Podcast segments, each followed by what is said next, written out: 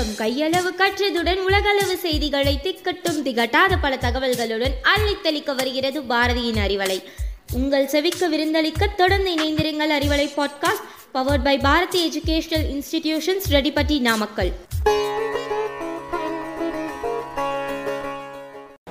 அன்பான உள்ளங்கள் அனைவருக்கும் வணக்கம். இன்று உங்களுடன் அறிவலையில் இணைந்திருப்பது எஸ் நிகிதா ஆறு வருஷம் எயித்து டி ஒன் இப்பொழுது கேரம் விளையாட்டை பற்றி பார்ப்போம். கேரம் விளையாட்டின் வரலாற்றை பற்றி சொல்லுங்க நிக்கிதா. கேரம் விளையாட்டு என்பது இந்தியாவில் பிரபலமான ஒரு விளையாட்டாகும். இது சமூக கூட்டங்களின் போது குடும்பங்கள் அல்லது நண்பர்களுடன் விளையாடப்படுகிறது. கேரம் பொதுவாக ஜோடிகளாக அல்லது இரண்டு குழுக்களாக விளையாடப்படுகிறது. இது இந்திய மகாராஜாக்களால் உருவாக்கப்பட்டது என்றும் அதன் வேர்கள் இந்தியாவில் இருப்பதாகவும் கருதப்படுகிறது. அடுத்தபடியாக கேரம் விளையாட்டோட விதிகளை பற்றி பார்ப்போம்.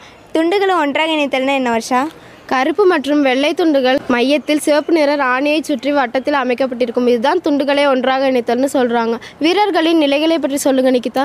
ஒவ்வொரு வீரரும் பலகையின் ஒரு பக்கத்தில் அமர்ந்திருப்பர் இதனை சிங்கிள்ஸ் என அழைக்கப்படுகிறது. அவர்கள் அமர்ந்திருக்கும் இடத்திலிருந்து தான் விளையாடுவதற்கு அனுமதி உண்டு. ஒவ்வொரு கணி அடிக்குமுறை பற்றி சொல்லுங்க சார் கேரம் விளையாட்டில் முதல் விளையாடும் வீரர் எப்பொழுதும் வெள்ளை நிறத்தில் விளையாட அனுமதிக்கப்படுவார். முதல் விளையாடும் வீரர் ஸ்ட்ரைகருடன் தனக்கு ஷாட்டை அடிப்பதன் மூலம் நடுவில் உள்ள வட்டத்தை உடைக்கிறார். ஒரு காயினை வெற்றிகரமாக பாக்கெட்டில் அடித்தால் அவருக்கு மீண்டும் வாய்ப்புகள் அளிக்கப்படும். அவரால் அதை செய்ய முடியாமல் போகும் வரை மாறி மாறி அடிப்பார்கள். எந்த காயினுக்கு முன்னாடி எந்த காயினை அடிக்கணும்? அதற்கு மாறாக செய்தால் என்ன நேரம் நிக்கிதா? நம்மளுடைய நிறத்தில் உள்ள எல்லா காயின்களையும் போடுவதற்கு முன் ரெட் காயினை போட்டு அதன் பின்னர் ஃபாலோவாக நம்முடைய காயினை போட வேண்டும். இதற்கு மாறாக செய்தால் எதிரான நிற வெற்றி பெற்றதாக கருதப்படுகிறது. கேரம் விளையாடும் விளையாட்டு வீரர் படபடப்பில்லாமல் ஆட்டத்தை துவங்க வேண்டும். ஸ்டைக்கரை பேஸ்லைனில் வைத்துதான் துவங்க வேண்டும். பேஸ்லைனின் இறுதியில் இருக்கும் வட்டத்தில் முழுவதும் மறைக்கும் அல்லது அதை தொடாமல் சுடுவதற்கு போர்டின் மூலையில் இருக்கும் வட்டத்தை தொடாமல் அடிக்க வேண்டும். ஸ்டைகர் மட்டும் பாக்கெட்டில் இருந்தால் என்ன தண்டனை நிக்கிதா? கேரம் விளையாட்டை விளையாடும் பொழுது ஸ்டைகர் மட்டும் பாக்கெட்டில் இருந்தால் அதற்கு தண்டனையாக அவருடைய காயினை எடுத்து எதிரணியினர் பலகில் வைப்பர். அவருக்கு மீண்டும் வாய்ப்புகள் இல்லை. ஒரு சுற்று விளையாடுதல்னா என்ன வருஷா ஒரு வீரர் அவருடைய நிறத்தில் உள்ள காயின்களையும் ராணியையும் பாக்கெட்டில் போட்டால் அந்த சுற்று முடிவடைந்தது. அவருடைய எதிரியின் பலகையில் உள்ள காயின்களின் எண்ணிக்கையை சேர்த்து புள்ளிகளாக வழங்கப்படும்.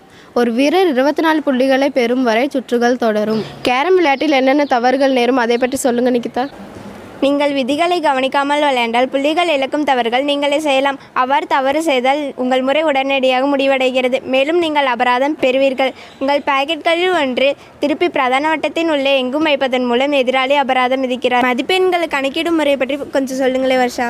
உங்கள் ஸ்கோரை கணக்கிடும் பொழுது எதிரியின் நான்கு காயின்கள் மட்டும் இருக்கும் பட்சத்தில் ரெட் காயினை நீங்கள் போட்டிருந்தால் கூடுதலாக ஐந்து புள்ளிகள் வழங்கப்படும். மொத்த புள்ளிகள் ஒன்பது ஆகும். ஆட்டத்தின் முடிவில் மதிப்பெண்களை பற்றி சொல்லுங்க நிக்கிதா.